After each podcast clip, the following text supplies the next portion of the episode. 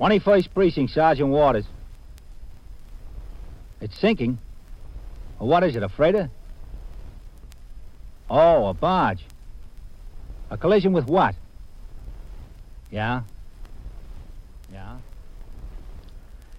You're in the muster room at the 21st Precinct, the nerve center. A call is coming through.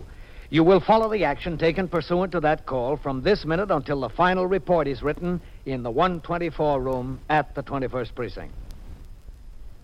Hello, CB. Sergeant Waters at the 21st. There's a gravel barge sinking in the East River off 61st Street. No, they got the barge captain off all right. You better send a police launch and ESD. Okay? Yeah. All right. 21st Precinct. It's just lines on a map of the city of New York. Most of the 173,000 people wedged into the nine tenths of a square mile between Fifth Avenue and the East River wouldn't know if you asked them that they lived or worked in the 21st. Whether they know it or not, the security of their homes, their persons, and their property is the job of the men of the 21st Precinct. The 21st, 160 patrolmen, 11 sergeants, and four lieutenants, of whom I'm the boss. My name is Kennelly, Frank Kennelly. I'm captain in command of the 21st. I was working my day tour. At 8:35 a.m., sector car number 5 came by the house to take me to the East River Drive near 61st Street. A gravel barge had sunk in the river on the previous day, and salvage operations to clear the channel had begun that morning. I had anticipated that the work would create a curious attraction and result in a serious traffic problem along the East River Drive. As Patrolman Dillon, the operator of sector car number 5, drove me to inspect this condition, I saw in the block ahead of us a large moving van parked at the curb in front of 181 Sutton Place North, one of a row of large and elegant residences which had in recent years been converted into multiple dwellings of medium sized, very expensive apartments. Also parked there were two departmental vehicles, sector car number two and the sergeant's car. I instructed Patrolman Dillon to pull into the curb. And as he did, I could see Sergeant Waters standing on the sidewalk talking to an attractive and well dressed woman. Four moving men were several feet away, engaged in conversation near the cab of their van. All right, stay with the car, Dillon. Yes, Hello, Captain. Well, I don't see why I can't. Oh, what's the trouble here, Sergeant? Mrs. Linwick, this is Captain Kennelly, commanding officer of the 21st Precinct. How do you do? Miss Lenwick? What is it, Sergeant? I just want my furniture, that's all. That's what I had these men come for, to get my furniture. They're standing around, and I have to pay them while they stand around. It is by the hour, you know. Well, why can't she get her furniture? That's exactly what I'd like to know. Well, Captain, seems like the super won't let her up in the building. He won't let her into the apartment. Oh, why not? It's mine. I'm entitled to get into it. Super says she separated from her husband about three weeks ago. He says he's still living in the building. Super said he's got no right to let her go in there without permission from the husband. Look, I have the key. You see, I have the key. The furniture always belongs to the wife. The things in the house always belong to the wife. That's taken for granted. Not necessarily. Well, in this case, they do. Now, something ought to be done because I can't keep these men standing around and paying them an hourly rate. Where is the super, Sergeant? He's inside with Vaquero, Captain. The super's been trying to reach the real estate company that manages these buildings. Mm, Well, I don't know who he has to talk to. And you've got to remember, Mrs. Linwick, that if they let you go in, they could be liable. I can't imagine what they'd be liable for. I'd just be getting my own things. Why didn't you take them when you left? Because I left at 2.30 in the morning. How could I take them then? You could have come back for them within a reasonable time. Now, look, one doesn't find an apartment the first day they go looking. I moved into a hotel and sent for my clothes. Now, I have found an apartment, and I want my furniture. Where is Mr. Linwick? I've any idea. Super told me he saw him leave the house with her suitcase last night. He was apparently going out of town on business, Captain. He's always going out of town. Super's been trying to call Mr. Linwick's office as well as the real estate company. I don't suppose either of them opens until 9 o'clock. All this to do about something that belongs to me. Have you talked this over with your husband, Miss Linwick? I have not. Well, don't you think you ought to? I see no reason to. It'd be a lot simpler if you worked it out together, if you decided what's yours and what's his. I know what's mine, and I know what's his. Very little is his. Well, I can't say that the best way to do it is to come around here when he's out of town and go into the apartment. I think the least you could do would be to notify him what you're up to. There's no reason for that. I spoke to my lawyer, and I am perfectly within my rights. Perfectly within my rights. Well, that may be your lawyer's opinion, but what about your husband's lawyer? I don't give two hoots for his lawyer's opinion. Now, look, I have a business of my own to attend to. I'm a fashion designer, and pe- people start to call me at 9.30 in the morning, and, and they want me. They want to talk to me. Uh, Sergeant, Yes, sir. Have you got Mrs. Linwick's new apartment address? Vaccaro's got it, sir. 622 East 52nd Street. Uh-huh. Have you got her office address? Yes, sir. Vaccaro's got that, too. Well, it's certainly beyond me what it takes to get my own furniture back. To have that stubborn man say no, not to let me up in the building, and to have to have the police involved in this thing. Well, it'll all be settled, Miss Linwick. Oh, yes, I'm sure it will be. In the meantime, you know how much it's costing me an hour with those four men in that truck standing by there? It's costing me plenty. There's one consolation, ma'am. It's probably causing your husband a lot more. I don't care what it costs him. Oh, uh, here's a super, Captain. Oh, yes. Uh, Mr. Swanagi. Yeah, I'm right here. That's not necessary, I tell you. I'm entitled to take my own things out. You may think you're entitled to, Mrs. Limwick. Your lawyer may think you're entitled to. I may think you're entitled to, but you don't take nothing out of there until I get the word from the office. Now, I'm not getting caught in the middle of any deal like this, believe me. This is Captain Kennelly. Oh, yeah. Joe Swanagi, uh, the super here. How do you do? I heard a lot about you, Captain. These pleasantries aren't getting us any place. Sometimes pleasantries can get you pretty far, Miss Linwick. You said it, Captain. She comes around here 8 o'clock in the morning with the moving men and gives me a hard time. What am I supposed Look, these are my things. Mrs. Limwick, I told you, I don't care whose things these are. That doesn't make a bit of difference to me. What do you mean? They can be yours. They can be President Eisenhower's. Nothing goes out of here until I get the okay from the Oh, office. of all the stupidity I've Call never it in my stu- life. Call it stupid, anything you want. That doesn't make any difference to me. If they tell me to let you in there, you're perfectly welcome. Now, Captain, you can understand how I don't want to get caught in the middle here. Yes, I can understand. Hey, you see, Mrs. Limwick, now, if he can understand, why can't you? My lawyer told me I could go in there any time and take anything Oh, now, out. look, Mrs. Limwick, look, that, that's what makes horse races. Your lawyer may have one opinion, somebody else's lawyer may have another opinion. That's what keeps the Supreme Court in business. Uh, Mr. Swanagi, where did you use the phone? oh, down in my apartment, down there in the basement. And you tried both the real estate company and Mr. Linwick's office? Yes, I tried them both. I don't get any answer anyplace. It's too early. Well, I think you might try again. I'll try if you want me. I'll go downstairs with you if you don't mind. Yes, I wish you would, Captain. I wish you would see to it that he does try. I don't want to keep these men in this truck waiting any longer than I have. You don't believe that I tried? All right, she believes you. Sergeant, you stay here with Miss Linwick. Yes, sir. Let's go try the phone again. yeah. And just make sure that he does try, Captain. Yes, I will. She thinks her husband slipped me ten bucks not to let her in. Evil mind, you know. I'll, I'll get the gate here. You? He does take care of me once in a while, yeah, for small favors, you know. But I swear, Captain, he never mentioned a word about letting her into the apartment to get any furniture. With uh, downstairs. She uh, left him three weeks ago, is that right? Yeah, that's what the talk is. She just walked out one night after a hot argument. About three weeks ago, I guess. Uh, we're in here. It's all right, Ellie. Just me to use the phone again. My wife. she worries when she hears that door open. Uh, uh, how long have they been living here? Oh, let's see, uh, five, six years, I think. Yeah, about five years.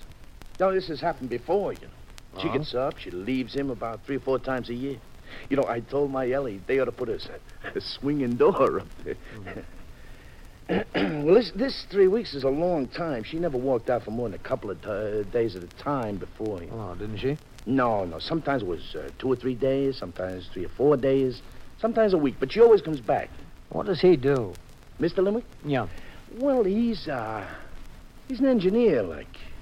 You know, he, he goes around companies in trouble, you know, with something the matter with their plant or the way things are working or they need uh, more space or something. He goes around like he makes what they call these uh, surveys. You know, it's very technical stuff. Mhm. Somebody had to go to some school, learn all that. huh? Where's his office? Oh, down in Wall Street. Got a place down in Wall Street. Got a firm named uh, Engineers with his name, and there's three or four others in it. You know, like uh, like a bunch of lawyers. Only this is a bunch of engineers. Yeah. His name's right up there to uh, first, I think. Linwick something, something and something. There's uh, no financial problem, is there? Well, listen. As far as I know, none. They pay the rent on time, on the button, or he does. And to pay the rent in this place on time, that means no financial problems.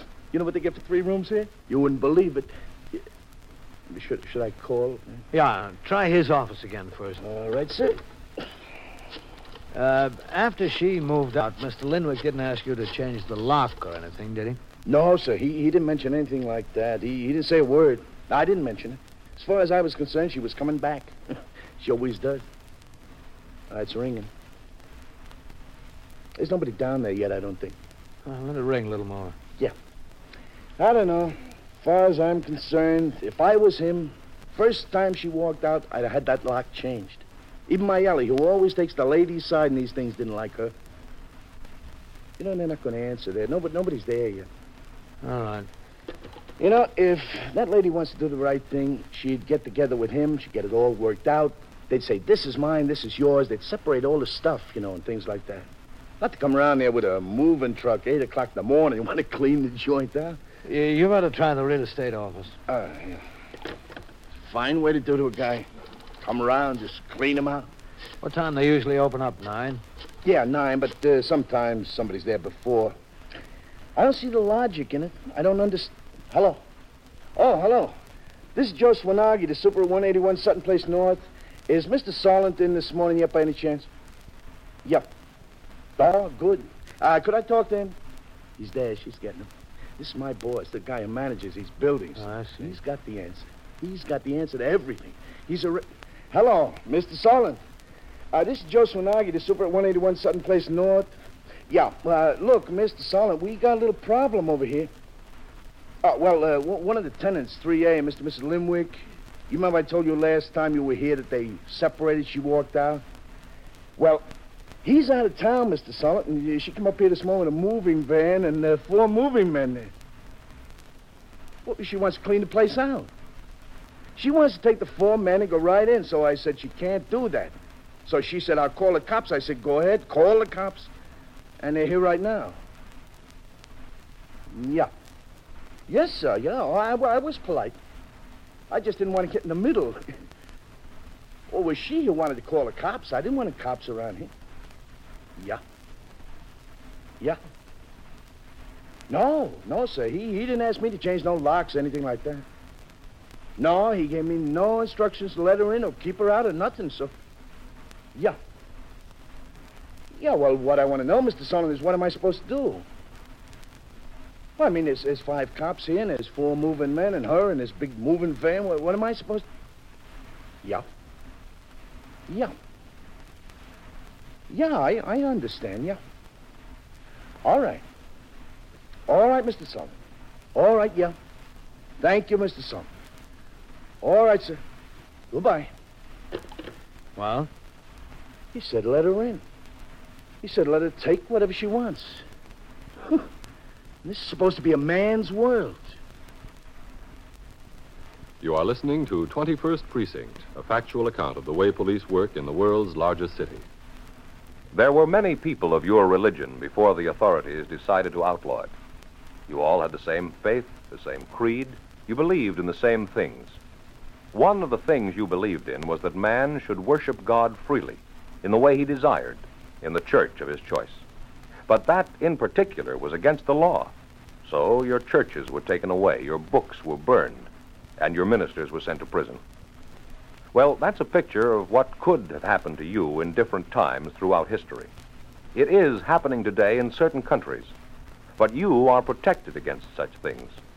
Whatever your religion may be, the Constitution and the Bill of Rights say that you're entitled to follow it, to live according to its principles, to follow its rituals, and abide by its precepts.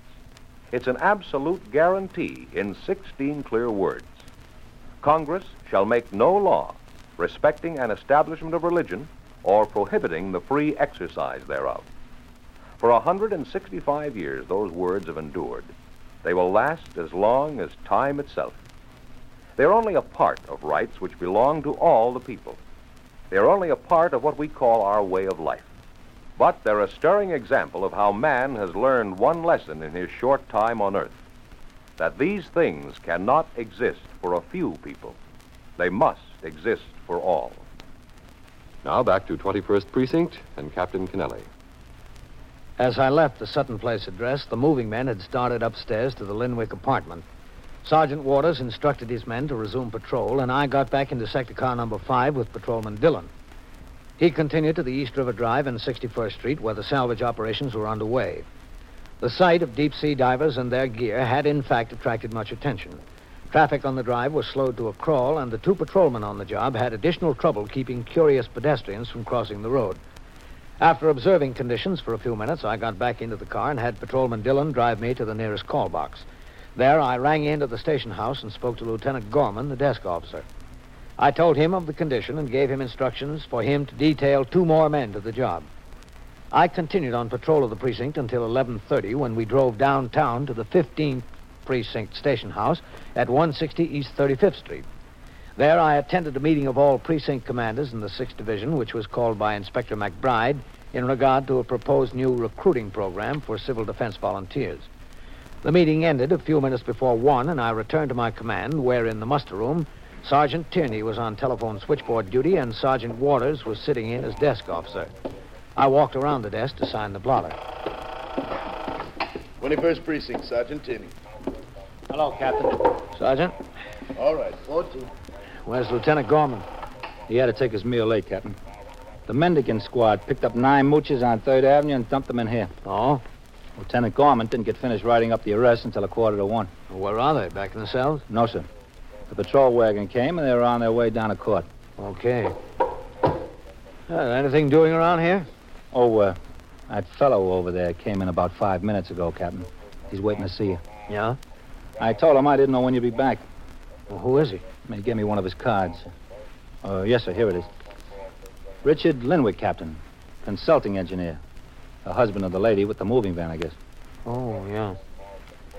All right, I'll talk to him. I'll be in my office. Yes, sir.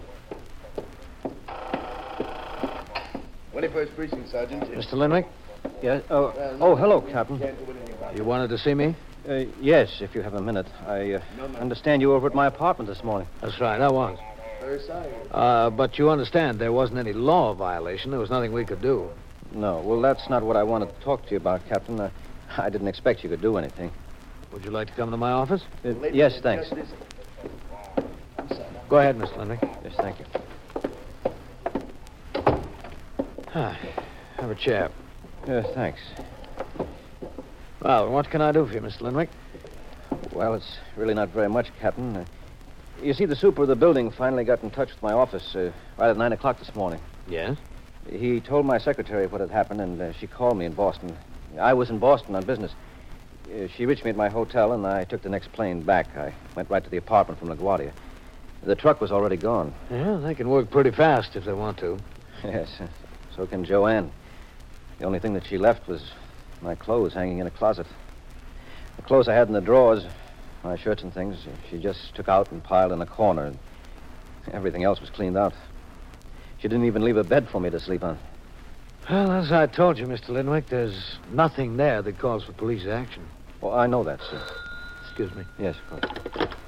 21st Precinct, Captain Kennelly. This is Sergeant Waters, Captain. Yes? The captain, there's a two-alarm fire at 761 East 89th Street.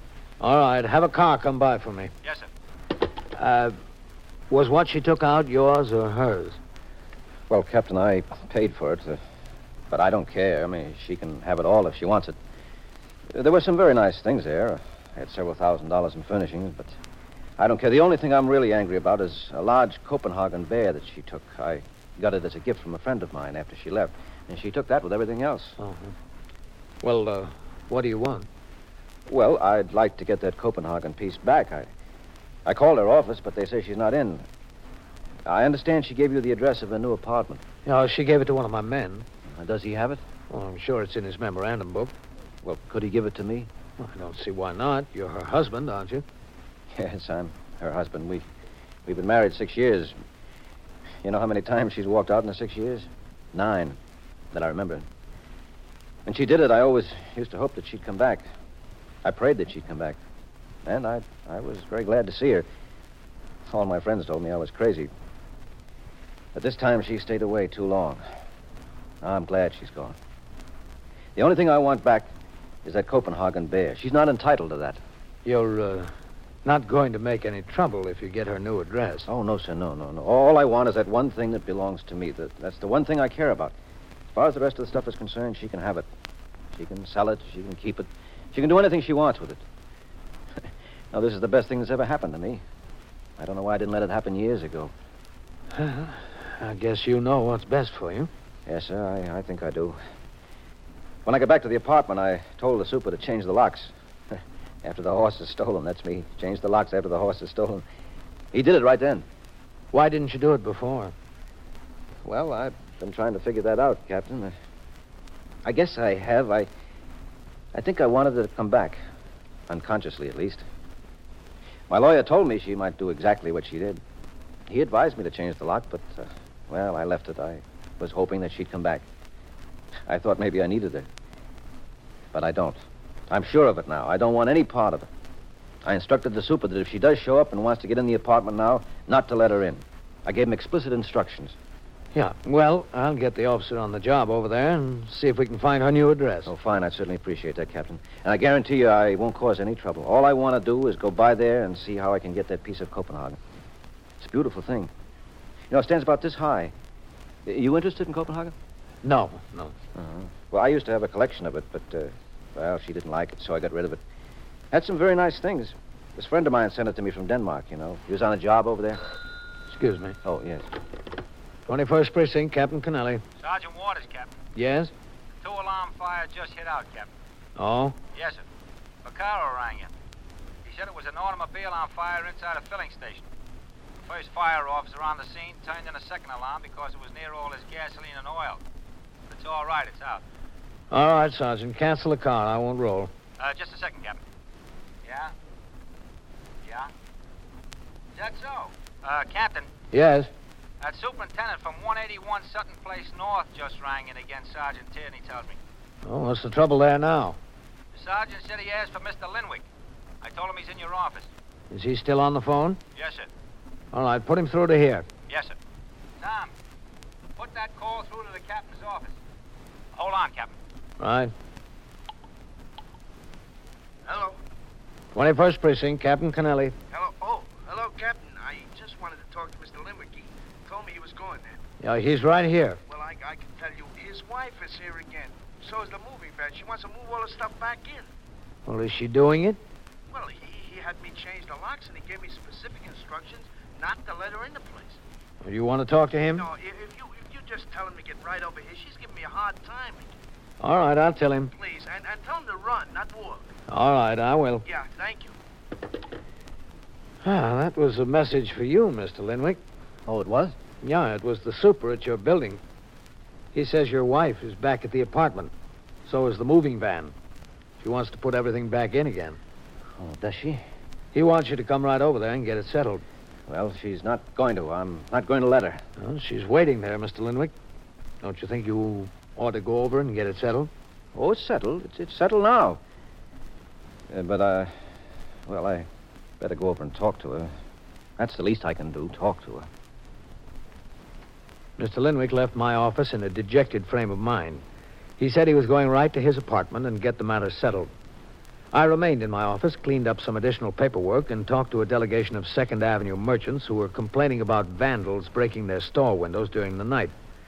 I told them we had increased our patrol activities in that area in order to prevent the vandalism, and that Lieutenant Matt King, commander of the 21st Detective Squad, had his men investigating the case. I promised them that I would check with Lieutenant King to determine how far his investigation had progressed and whether any arrests could be expected shortly. At 2:25, a car came by the house for me, and once more I went out on patrol of the precinct. At 3:20, during the course of the patrol, we had occasion to turn into Sutton Place North. There, in front of 181, was parked the same huge moving van that had been on the scene in the morning. Standing on the sidewalk were the four movers, and several feet away from them, Mrs. Lenwick was talking to the superintendent of the building, Joe Swanagi. I instructed the operator to stop the car.